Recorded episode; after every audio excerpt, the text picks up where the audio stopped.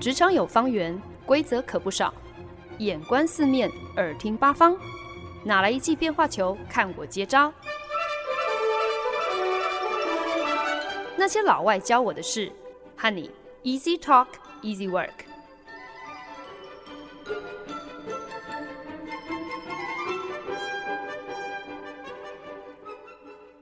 您现在收听的是好家庭联播网台中古典九七点七，台北 Bravo 九一点三为您带来的节目。那些老外教我的事，我是欢恩。过去几个礼拜呢，在你没听过的百老汇系列单元当中，我们主要呢都是在介绍美国传奇性的音乐词曲创作大师 Stephen Sondheim 他广受欢迎的作品。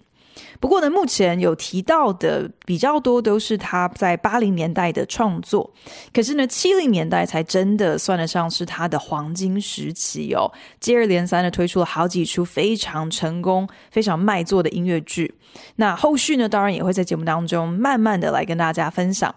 不过呢，今天我比较想要跟大家聊的呢，其实是 Stephen Sondheim 他的一部非常另类的经典。可以说是他创作生涯的一个重大分水岭，更是他此生遇到的一大滑铁卢。那这部音乐剧呢，就是一九八一年十一月在百老汇登台，可是呢，在仅仅十六场正式演出后就黯然落幕的《Merrily We Roll Along》。那中文把它翻译成叫做《欢乐岁月》或者是《友情岁月》，Netflix 呢就直接翻译成《快乐向前行》。Merrily We Roll Along 改编自五零年代的一个舞台剧剧本，描述一位好莱坞电影制作人、一位荣获普利兹奖的剧作家以及一位酗酒成性的影评人，这三个好朋友他们历时二十多年友情的起落。那三个人年轻的时候呢，对创作的满腔热血和天真理想是如何慢慢的变质走掉，彼此渐行渐远，到最后关系决裂。可是呢，这整部剧的。最大的噱头呢，就是它是以一个倒叙法来回溯这二十年的友谊，从一切是如何崩坏结束的，回推到最初情比金坚的开始。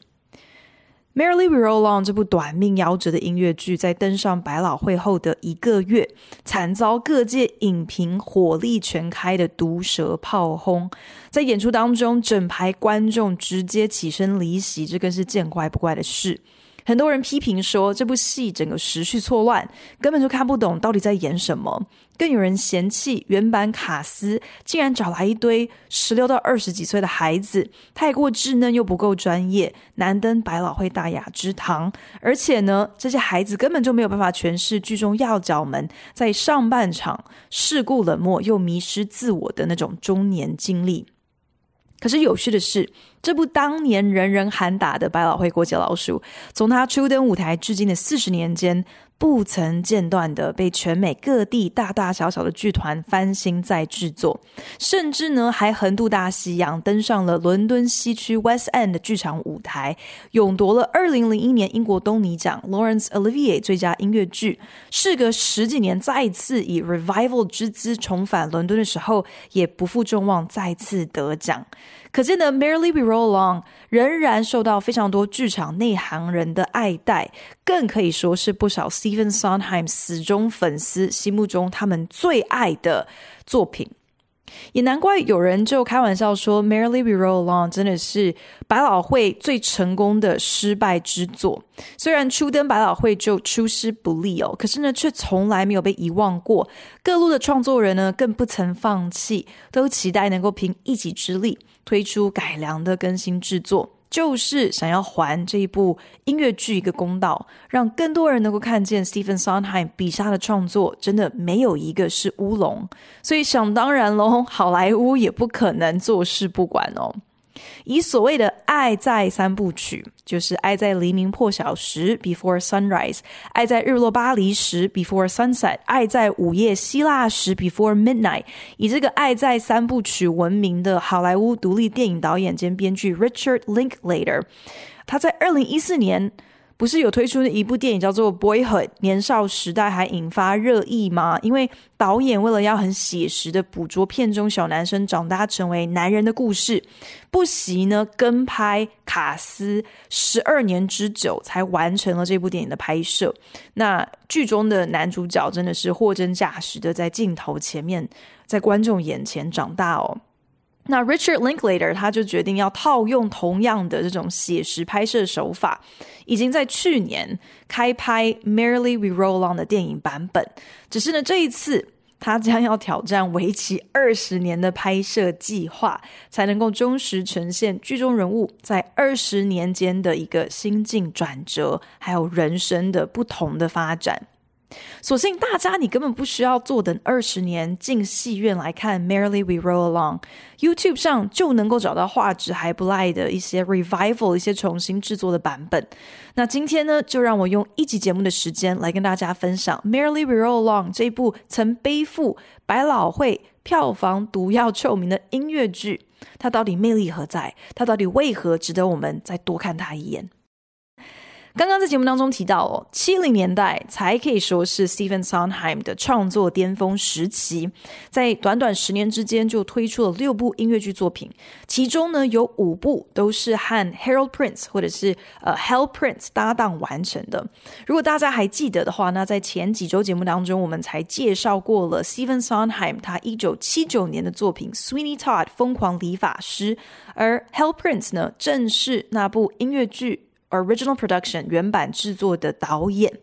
，Steven Sondheim 和 Hal Prince 两个人在短时间内携手推出多部票房热销的音乐剧作品，在当时呢已经被看作就是点石成金的百老汇双神哦，成为非常多剧迷崇拜的偶像，肯定呢也有不少人对他们分外的眼红哦，巴不得可以见到他们被贬为凡间的那一天。Why don't you do a show about kids? You have two kids, and you're very close to them. Why don't you do a show about kids? And I thought, you know, a play you used to just love was Merrily We Roll Along, which Kaufman and Hart had written. It went back in time. Uh, so it started at the end and went back to the beginning, and it was about dreams the dreams people have and the mess they make of realizing their lives。导演 Hal Prince 回忆，其实呢，当初是他的妻子来跟自己提议说：“哎，你拍了这么多部音乐剧，怎么没有一部是关于孩子的音乐剧呢？”那 Hal Prince 他就马上联想到他们夫妻俩非常喜欢的一出舞台剧《Merrily We Roll Along》。 啊、呃，这部戏呢，就是以一个倒叙的方式来描述友情和梦想，以及自我实践过程当中，可能不如预期，反而把自己搞得一身腥的这样的一个故事。And this occurred to him because it is all about youth and what happens to youth over a period of time. And so he suggested to me, and I knew the play and thought it was a swell idea.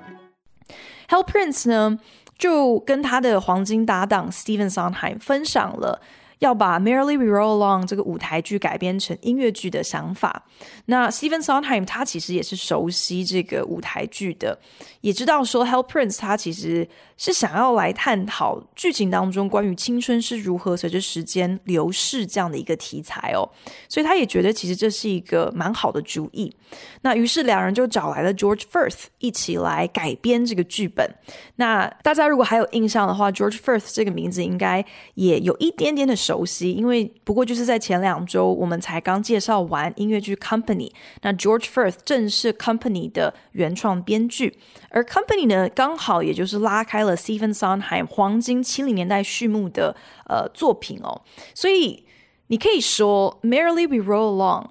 这个音乐制作根本就是网罗了百老汇的金三角，由 Hell Prince 来。长进当导演，有 Steven Sondheim 来做词曲的创作，还有 George Firth 来做剧本的改编。这个成功配方在握，感觉就是万事俱全，只欠东风了。到底应该要上哪届这一道东风呢？Hal Prince 也早就有想法了，因为他知道说这整部戏必须要倒转二十年，所以舞台上的这些角色必须要从四十岁一路演回到他们十几二十岁的时候。所以呢，Hal Prince 他就突发奇想，诶，那不如我们就来找一批十几二十岁的年轻演员吧，让他们在上半场扮老，然后呢，再慢慢的演回自己的真实年龄。对 Hal Prince 来说呢，这样子的一个安排，其实同时还能够达到另外两个目的。第一呢，就有点类似像是投射了多一层的期许跟暗喻哦，让一群十几二十岁的孩子饰演呃这些趋于现实，甚至是出卖梦想的世故中年人。一方面呢，是期许这些孩子在真实生活当中不会犯下跟剧中人物一样的错误，可以学会这个课题哦。那同时呢，也也等于是暗示，或许孩子们的那种天真和理想，相较于大人自以为是的务实，那才是真正有意义的人生正道。那另外呢，呃，Merrily We Roll Along 的男一男主角 Frank Shepherd。他在上半场实在不是一个很讨喜的一个角色哦。在上半场的时候呢，Frank 他已经是一个成功的好莱坞电影制片，住在豪宅中，被一群酒肉朋友簇拥着。可是呢，他为了要追求名利，绝情的与年轻时跟他一起打拼的伙伴们分道扬镳，放弃了自己创作音乐的梦想和初衷，甚至还娶了他的外遇对象为妻，然后又再次出轨，连自己儿子的毕业典礼也都没有出席。所以选用年轻演员的目的之二呢，就是希望可以借此多少缓冲一下观众对于角色的反感，知道说，诶，这其实不过就是年轻人在反串的丑陋中年人啦。可是我觉得其实也蛮有趣的，就是专业如 Hal Prince，他怎么会没有想到过，如果观众在看戏的过程当中，仍然能够如此明确的去切割说，台上在演出的这些中年人不过就是青少年假扮的，那不表示他们看得很出戏吗？这感觉就是一个很糟糕的一个设计跟选角安排，诶。整个卡司只选用十七到二十岁的年轻演员，这个想法实在是风险太高、太具实验性了。所以，为了让出资方可以放心，在正式遴选演员之前呢 halprin 才特别安排了一个读本会，精挑细选了一票还在念高中、在念大学的年轻演员来试读剧本。那读本会的结果呢，让在场所有的大人。可以说是信心大增哦，都觉得这个效果奇好无比，就连 Steven Sondheim 更是兴奋不已哦。在读本会之后，对这样的一个安排赞不绝口，表示其实你看到后来，你根本就已经完全忘记说，原来台上的演员他们不过是一群孩子。有了读本会的加持，Merrily We Roll Along 正式开始演员试镜，广招全国十四到二十岁会唱会演的非演员工会表演者，参与 Steven Sondheim 下一部全新音乐剧制作的演出。大家不要忘了，Stephen Sondheim 在当年已经是百老汇炙手可热的黄金词曲创作人，他的粉丝遍及各个年龄层，即便只是十几二十岁的青少年，只要是对剧场有憧憬的，都将 Stephen Sondheim 每一部音乐剧视为神作。不仅呢，每一首歌的歌词都倒背如流，每天不断重复播放黑胶原声带到唱片沟槽磨损，这都是非常正常的。所以呢，试镜消息一发布出去，立马吸引了近千位怀抱剧场梦的孩子。雀屏中选的小演员们都不可置信，自己爱慕多年的偶像 Stephen Sondheim，如今竟成为了他们每天都能够见到面的同事，还要为自己量身定做曲目。美梦既然已经成真，可以死而无憾了。可是呢，这些孩子们万万想不到，他们获得的并非就此在百老汇一展宏图的入场券，反而呢是入座了见证百老汇巨人摔个狗吃屎的噩梦摇滚区。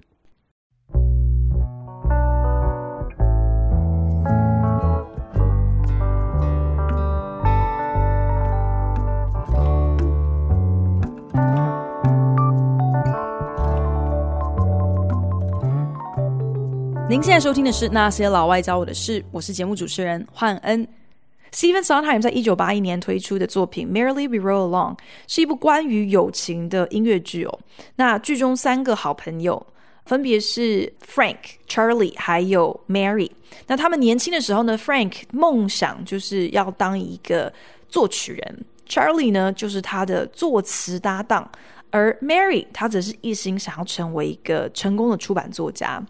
三个人刚刚毕业的时候呢，都是那种满腔热血、对自己人生目的充满笃定的文艺青年，一起搬到纽约，然后相互砥砺，为了梦想打拼。在剧作下半场的时候，他们三个人就合唱了一首《Opening Doors》，唱出了年轻创作者汲汲营营在纽约打拼，只希望能够替自己敲开一扇机会大门的心声。Frank 即使是在夜总会的表演机会也不放过。Charlie 为了作词写剧本，连大学都不读了。Mary 辗转在不同的杂志社、出版社工作，可是好在还有好朋友督促他、提醒他，别忘了也把自己的书稿写一写，交给编辑过目吧。而《Opening Doors》这首歌最有趣的一个段落，就是当 Frank 兴高采烈的约好了要跟某个剧场制片见面的时候，这个制作人在听过了他们呃这几个年轻人手上的作品之后，给了这么一段回应。That's great, that's swell. The other stuff is well. It isn't every day I hear a score this strong. But fellas, if I may, there's only one thing wrong. There's not a tune you can hum.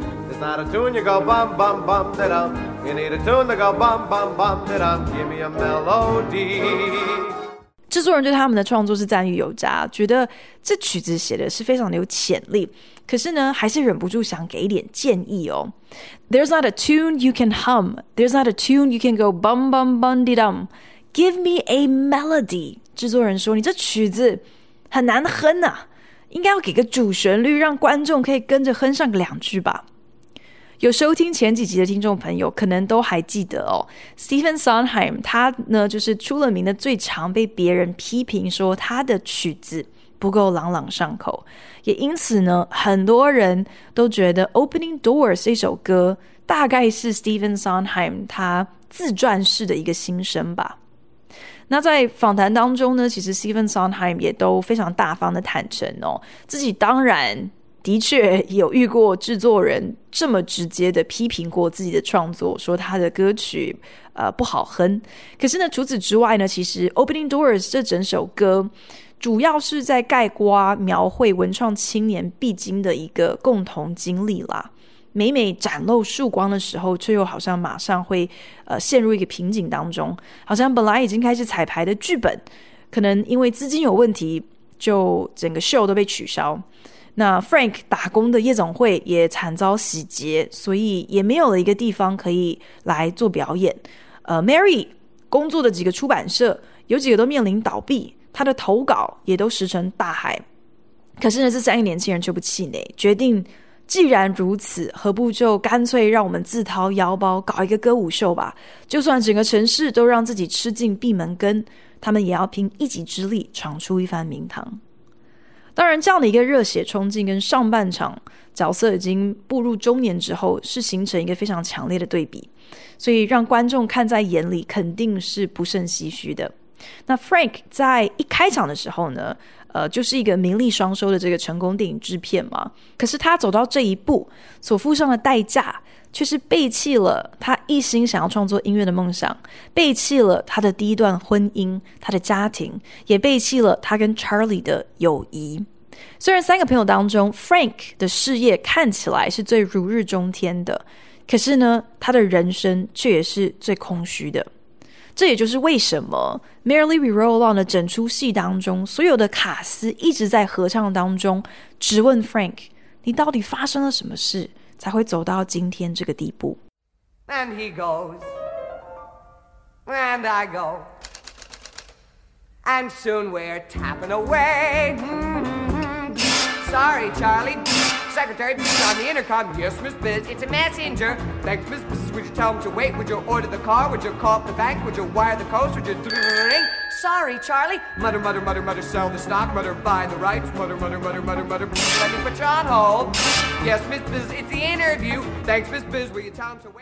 剧中两个好朋友终于在一场电视访谈当中彻底撕破脸。当被主持人问到两个人是如何搭档来写歌、做词曲的创作的时候，Charlie 终于再也按捺不住，在全国电视上大爆发，说 Frank 其实根本已经早就无心创作了，没有写几个音符就电话接不完，生意做很大。一会儿要买股票，一会儿要跟银行开会，一会儿又是律师来电，一会儿竟然改口想当电影制片，把身边的人全晾在一边，甚至根本已经变成了一个 Frank 股份有限公司。所以刚刚我们听到那首歌就是叫做 Frank Shepherd Inc。Frank 跟 Charlie 两个人的理念不同，对于创作、对于生活、对于人生规划都不再一样，道不同不相为谋。Frank 前进好莱坞的纸醉金迷，而 Charlie 则继续在剧本创作上耕耘。而被夹在两人中间的 Mary，虽然出版过一部畅销小说，可是在此之后就再也没有新作了。他希望能够挽回三人的情谊，到头来却把自己搞得心力交瘁，最终变成了一个酒精成瘾的科博影评人。Merrily We Roll Along 这部堪称是美国音乐剧大师 Stephen Sondheim 最成功的失败之作。那虽然呢，呃，原版制作在百老汇仅有十六场公演就草草落幕了，可是这部作品真的像极了一只九命怪猫哦，不断在大小舞台上败不复活。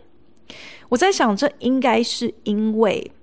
即便 merely We Roll Along。在前期制作的过程当中，确实是有很多的瑕疵哦。可是无论如何，它真的是集结了许多 Stephen Sondheim 最优美、最动人的音乐创作，才会让人想要一而再、再而三的来重温这部作品。值得一提的是呢，Steven Sondheim 在这部音乐剧里面使用了大量的 reprise 这样的一个技巧。呃，reprise 就是重新同样的曲目重新再现哦。那刚好配合着要倒转二十年的剧情，让同样一首歌在不同的时空场景中再次响起的时候，都能够马上带观众进入到一个人事全非。此情此景，今非昔比的氛围。Not a day goes by, not a single day, but you're somewhere a part of my life, and it looks like you'll stay as the days go by. I keep thinking, when does it end? Where's the day? Not a day goes by 这首歌呢，可以说是 Merrily We Roll Along 的一个非常经典的曲目。那它是在上半场的后半段，男主角 Frank 因为出轨，老婆 Beth 心碎，决定要离婚，把儿子的抚养权判给了 Beth 之后，两个人在法院外狭路相逢。Frank 虽然坦诚自己的确偷吃，可是仍然想要挽回妻小。这个时候呢，Beth 就悠悠地唱出了《Not a Day Goes By》这首歌。Not a day goes by, not a single day, but you're somewhere a part of my life, and it looks like you'll stay。曾几何时，没有任何一天我的生命中没有你。如今看来，你也不会就此离开。可是。有趣的是，《Not a Day Goes By》这首歌在下半场，两人步入礼堂共结连理的时候，再一次出现。同样一首歌，有很多雷同的歌词，可是在一个不同的时空下、不同的场景出现的时候，竟然就有了一个截然不同的意境跟意义。Not a day goes by, not a single You're somewhere a part of my life, and it looks like you'll stay as the days go by. I keep thinking, when does it end? That it can't get much better. longer, much longer. 新婚小夫妻 Frank 跟 Beth 合唱《Not a Day Goes By》，唱出 彼此对于未来的每一天都有对方这样的一个美好期待。这样的一个 reprise 安排也完全不是偶然的。Stephen Sondheim 早就知道《Merrily We Roll Along》的剧情有这样的一个倒叙法的结构，所以呢就开始去思索，从音乐创作来说，这有什么样子的一个意涵？我们的人生当中的每一个经历，在事隔多年后，仍然可能有不同的回响跟持续的发酵，不见得可能一定要是像是结婚、离婚两个如此极端的对比哦。可是，即便是一个过往的回忆，或者是曾经有过的一个念头、一个经历，当你蓦然回首的时候，可能都会再一次触动起一些截然不同的感慨。所以，Steven Sondheim，他在决定要运用 reprise 这个技巧的时候，来配合剧情的结构，就很刻意的想要让原版歌曲的变形先登场。也就是说，Not a Day Goes By，它的原型本来应该是一首互许终身的情歌，可是他故意安排让 Not a Day Goes By 在上半场离婚的桥段就出现哦，而且这个 Not a Day Goes By 在此时此刻，他基本上就是一个宣告感情决裂的一个变形版本，让他先登场，让观众听到。所以等到下半场这个婚礼桥段重新唱起这首歌的时候，歌曲背后应该要有的那种寓意和面貌，就格外的会让观众感到怅然，感到遗憾，因为观众已经知道这段感情的结局是如何。听到同一首歌，真的就分外的让人觉得难过。大师非常高招的用同一首曲子。一些歌词上些微的调整，就串起了主角人生当中的高峰和低谷，更写实的描绘出了人生的无常，还有命运的难测。不过，真要说起来，最切身体会这个道理的，应该就是那些当时候入选原版卡司的年轻小演员们吧。他们的遭遇真的可能只能用乐极生悲来形容哦。可是对这些当年才十几二十岁、很多都没有什么太多正式舞台经验的孩子们来讲，他们又是怎么看待人生当中这么一个峰回路转，人生当中跟 Merrily We Roll Along 这样的一个呃相遇呢？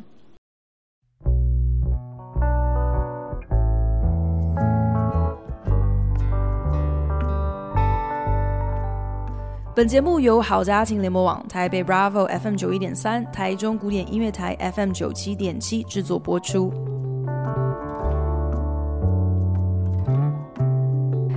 Merely We Roll Along 这部音乐剧使用倒叙法这样的一个噱头，其实说起来，在当年真的算是非常创新的一个手法。不过呢，这多少到后来也就成为了整部戏的一个致命伤嘛。好在事隔这几十年呢，观众其实已经开始慢慢的习惯错置时间线的复杂故事，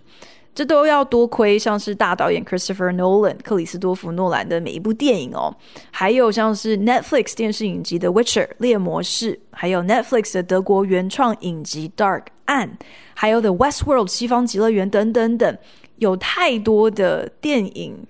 电视剧现在他们想要讲的故事，往往不只有一条故事线，不仅会倒叙，还可能快转跟倒带哦，所以都把现在的观众训练得非常的厉害。所以呃，merely We Roll Along 这种只有单一的倒叙时间轴的剧情，相信对我们来讲已经就是小儿科了，很很可以 handle 的。那撇开这个时间轴的噱头哦，merely We Roll Along 真正动人之处呢，在于它。透过音乐剧的这样的一个方式，很真实的描绘出了人各有命，每一个决定都可能带你走出截然不同的人生路。是要像 Frank 一样顺应世俗期待而妥协，还是要像 Charlie 对理想的坚持近乎偏激哦？无论如何，就是要走出一条不愧对自己初衷的路，亦或是像 Mary 自暴自弃，到最后彻底放飞自我。当你和好朋友共同的理想被磨损殆尽，你们曾经的梦想也早就变形失色的时候，那曾经伴你走过青春岁月的友情，是否还经得起为了长大而不得不做出的各个选择呢？如果说《Merrily We Roll Along》这出戏最核心的一个理念就是失望是成为大人的必经之路，那相信当年这出戏的 Original Cast 原班卡司。这些孩子们，他们都是在一夕之间就长大成人了，才刚刚振翅高飞，觉得前途无量，却马上就被重重摔落。可是，或许对他们来讲，更大的一个震撼是发现，原来他们每一个人敬虔信奉的百老汇之神 Stephen Sondheim，还有 Hal Prince，他们并非全知全能、刀枪不入、永远不会犯错，他们一样会跌倒。一样会失败，一样能被负评拉下他们的神坛，被打回凡人原形。好在《Merrily We Roll Along》正是在百老汇熄灯之后的隔天，这些孩子们仍被给予了一个机会，进了录音室，留下了这出音乐剧 Original Production Original Cast 原版卡司的原声带，至少也算是留下了一个不能抹灭的凭证，证明。这部作品曾经存在过，就算他生不逢时，并没有受到当年影评还有观众的青睐，可是歌声录音成档，这些年轻人他们当年的梦想和努力就可以永流传。在《Merrily We Roll Along》的 Original Production 里面饰演男二 Charlie 一角的 Lonnie Price，他从小呢就是 Stephen Sondheim 的忠实粉丝，在确定要出演《Merrily We Roll Along》这部音乐剧。到正式彩排之间，Lonnie Price 他根本就是兴奋到一改过往，就是纽约客那种走路不看红绿灯的坏习惯哦。他回忆他当时连过马路都格外的小心，就生怕自己鸿运当头，如果一不注意会不会立刻遭天谴，那就太冤枉了。Lonnie Price 是原版卡司当中少数长大成人之后仍然在纽约剧场圈发展的人，而且呢，他自己如今已经是百老汇颇具知名度的导演，曾经指导过每一部 Stephen Sondheim 的音乐剧作品，但是唯独 Merely We Roll Along 却始终没有机会再续前缘。直到二零零二年，Lonnie Price 他任职艺术总监的一个非盈利剧场，决定要来举办一场募款音乐会。Lonnie Price 就大胆提议，那不如我们就来主打《Merrily We Roll Along》吧，而且呢，我们还要把原版卡司全部邀请回来，让他们回归献唱一个音乐会的版本，等于就是办一个二十年的同学会啦。本来剧场的这个提案。并不是太乐观哦，可是没想到这个消息一发布出去之后，仅止一场的这个募款音乐会的门票马上全数售罄。那场音乐会甚至还请到了 Stephen Sondheim 和 Hell Prince 再度的同台，两个人自 Merrily We Roll Along 的空前大失败之后就此拆伙，虽然彼此。各自的这个剧场生涯都有跳跃式的突破。Hal Prince 他后续还指导了《歌剧魅影》还有《艾维塔》的原版制作，也双双呃靠这两出戏获得了东尼奖最佳的导演奖。而 Stephen Sondheim 则是以《Sunday in the Park with George》获得了普利兹奖的殊荣。可是两人从一九八一年之后就再也没合作过，一直到二零零二年那一场募款音乐会，让两人。可能是打开了心结吧，重修旧好，又开始联络起来，才在隔年立刻推出了他们再次合体的全新作品《Bounce》。可是 Lonnie Price 仍然还没有找到他心目中跟《Merrily We Roll Along》那个 closure，那个最圆满的完结，所以呢，他就在二零一六年推出了一支在 Netflix 上也看得到的纪录片《Best Worst Thing That Ever Could Have Happened》。中文片名是《史上最万幸之事》。他找到了三十五年前美国电视台 ABC 当时跟拍《Merrily We Roll Along》，打算要把这部音乐剧制作成纪录片所录下的成年胶卷。那当然呢，电视台当时纪录片的计划也因为《Merrily We Roll Along》的票房失利而胎死腹中。谁都想不到，这些底片胶卷，在事隔三十五年之后，竟然能够重见天日。Lonny Price 在史上最万幸之事访问了当时很多的卡司，虽然他们多数人已经离开剧场多年，另谋高就，可是大家回忆当年，都把能够参与《Merely We Roll Along》这出音乐剧的演出看作是他们此生最万幸之事。Lonny Price 也在成年胶卷当中找到了当年选角确定之后，自己接受纪录片制作团队访问的一个片段。那时候才二十二岁的 Lonny 顶着一头爆炸卷发，眼神发光的对着镜头说：“就算此生我再无其他成就，我至少会拥有这一刻。我至少知道我曾经参与过《Merrily We Roll Along》。Lonny Price 的纪录片史上最万幸之事。在《Merrily We Roll Along》首演后三十五年推出，我觉得这真的是这部音乐剧最完美的一个延伸跟注解。当初的演员们，不管是在戏中还是戏外，都亲身经历了《Merrily We Roll Along》最核心的一个主题，那就是人生路有的时候崎岖难行，路上多的是会让你摔得满头包的阻碍和不如意。你遇到的每一件事情，那究竟是福是祸，也都不一定。你只能够期待在路上找到能够互相扶持的好伙伴，也只能够期待，当你蓦然回首的时候，能够看得明，你这一路走来都不是枉然。谢谢您收听今天的那些老外教我的事，我是焕恩，非常非常推荐大家可以上网。去收看《Merely We Roll Along》和史上最万幸之事，分别是在 YouTube 和 Netflix 上头都找得到哦。那我们就下礼拜同一时间空中再聊吧，拜。